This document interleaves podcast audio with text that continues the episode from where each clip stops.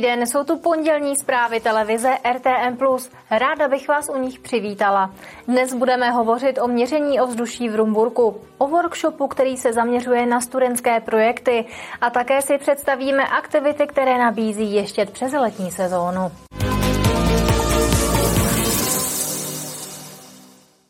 Rumburg začal měřit kvalitu ovzduší ve dvou částech města. První je frekventovaná oblast, kde denně projedou stovky aut druhou pak klidnější zóna. Měření má dodat argumenty pro Ústecký kraj, aby postavil obchvat kolem města. Na první pohled si kolem jdoucí nevšimnou a pokud ano, pravděpodobně nevědí, k čemu slouží. Tato malá bílá krabička nyní v Rumburku měří kvalitu ovzduší. Hlavním důvodem je mít argument pro to, aby jsme mohli tlačit na výstavbu obchvatu města.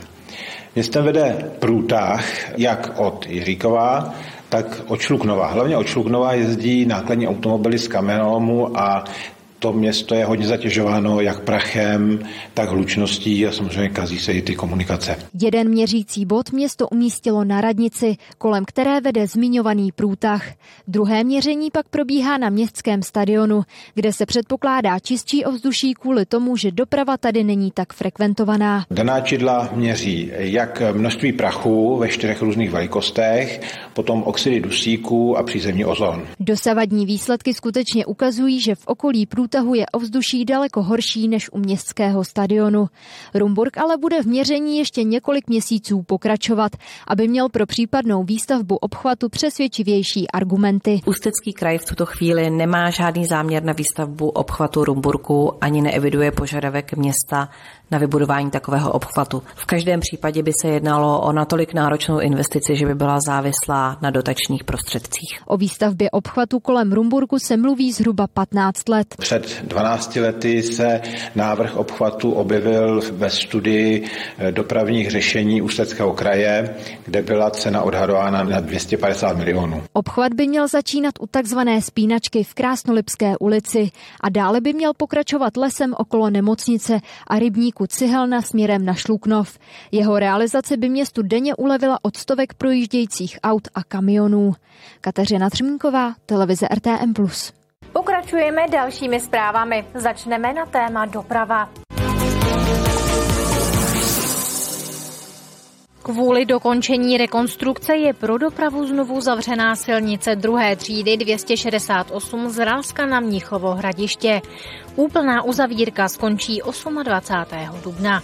Dělat se bude finální povrch a krajnice. Stavbaři musí osadit také svodidla a značení. Zcela hotovo by mělo být do léta. Liberecký kraj stavbu připravoval pět let. Za rekonstrukci zaplatí skoro 290 milionů korun.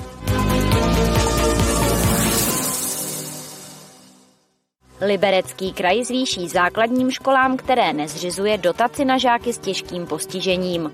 Jde zejména o děti se středně těžkým a těžkým mentálním postižením v kombinaci s dalšími vadami, včetně autismu. Dosud kraj na každého takového žáka ročně přispíval částkou 5 tisíc korun, nově to bude 8 tisíc korun. Celkem tak kraj rozdělí necelé 2 miliony ročně.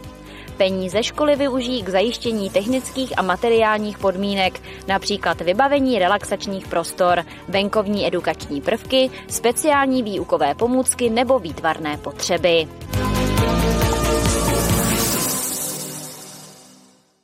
V létě budou na Liberecku dva týdenní pobytové tábory pro děti z Česka, Polska a Ukrajiny. Konají se jako součást českopolského projektu Jsme s vámi společně pro Ukrajinu a pro děti budou zdarma. Pro každou národnost je na obou táborech vyhrazeno po deseti místech. Na každém tak bude dohromady 30 dětí.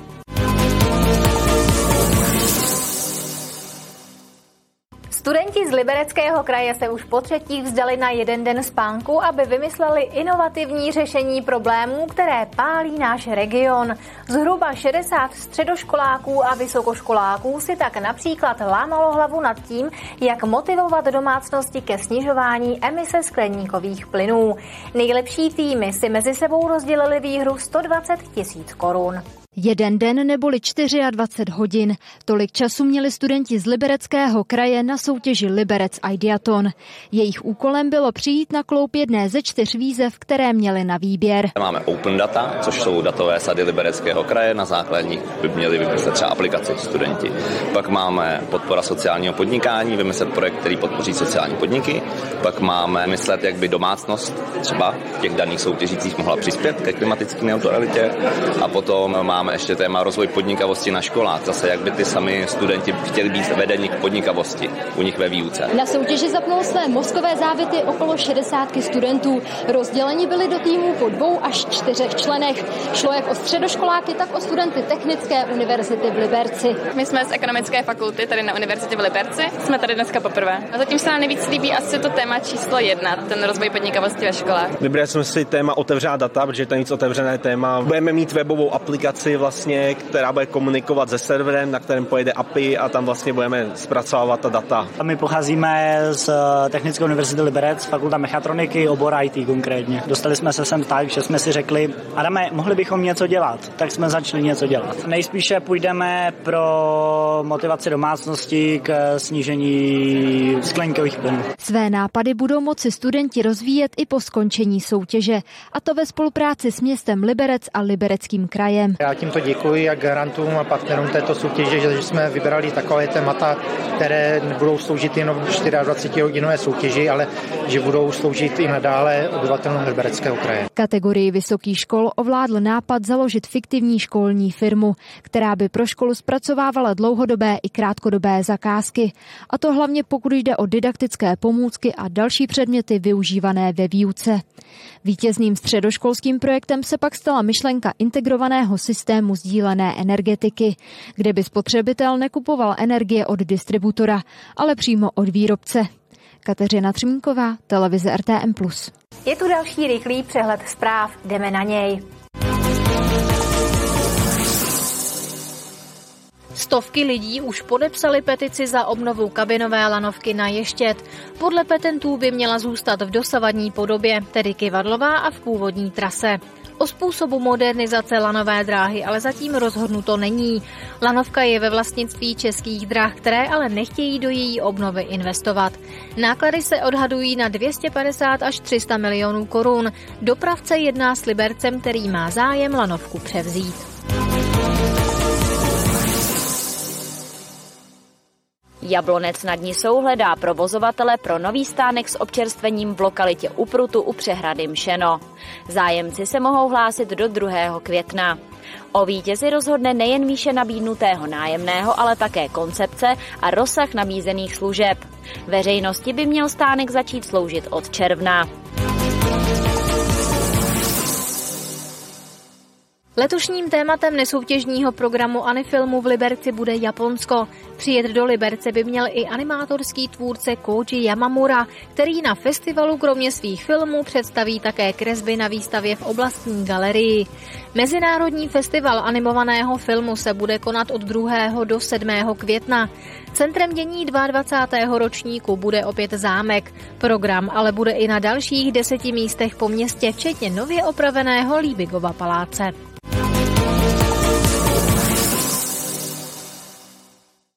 Ski areál ještě zahajuje letní sezónu. Na své si přijdou turisté, cyklisté i milovníci adrenalinových sportů.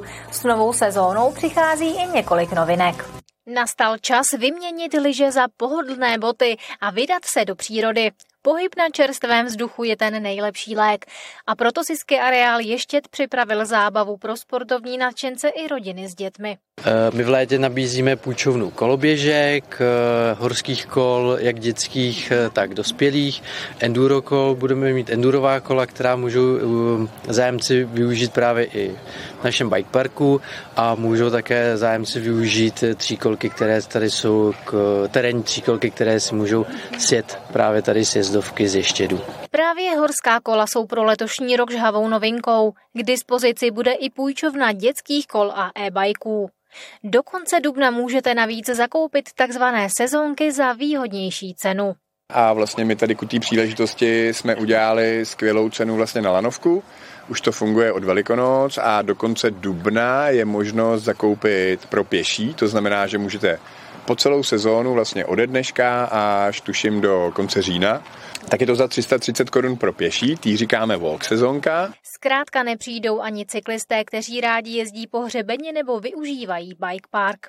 Ta cena té sezónky do konce dubna, když si ji zakoupíte, je za 990 korun. Ještě je krásný, je plný zajímavostí, ať už jdete po hřebenové trase, jdete se podívat na vysílač, nebo vyrazíte směrem e, vlastně na Rašovku, e, na pláně, tak ten kopec je opravdu úžasný, určitě má každý den co nabídnout. Všechny aktivity na Ještědu jsou navíc dobře dostupné. Z centra Liberce se Klanovce dostanete za pár minut třeba tramvají.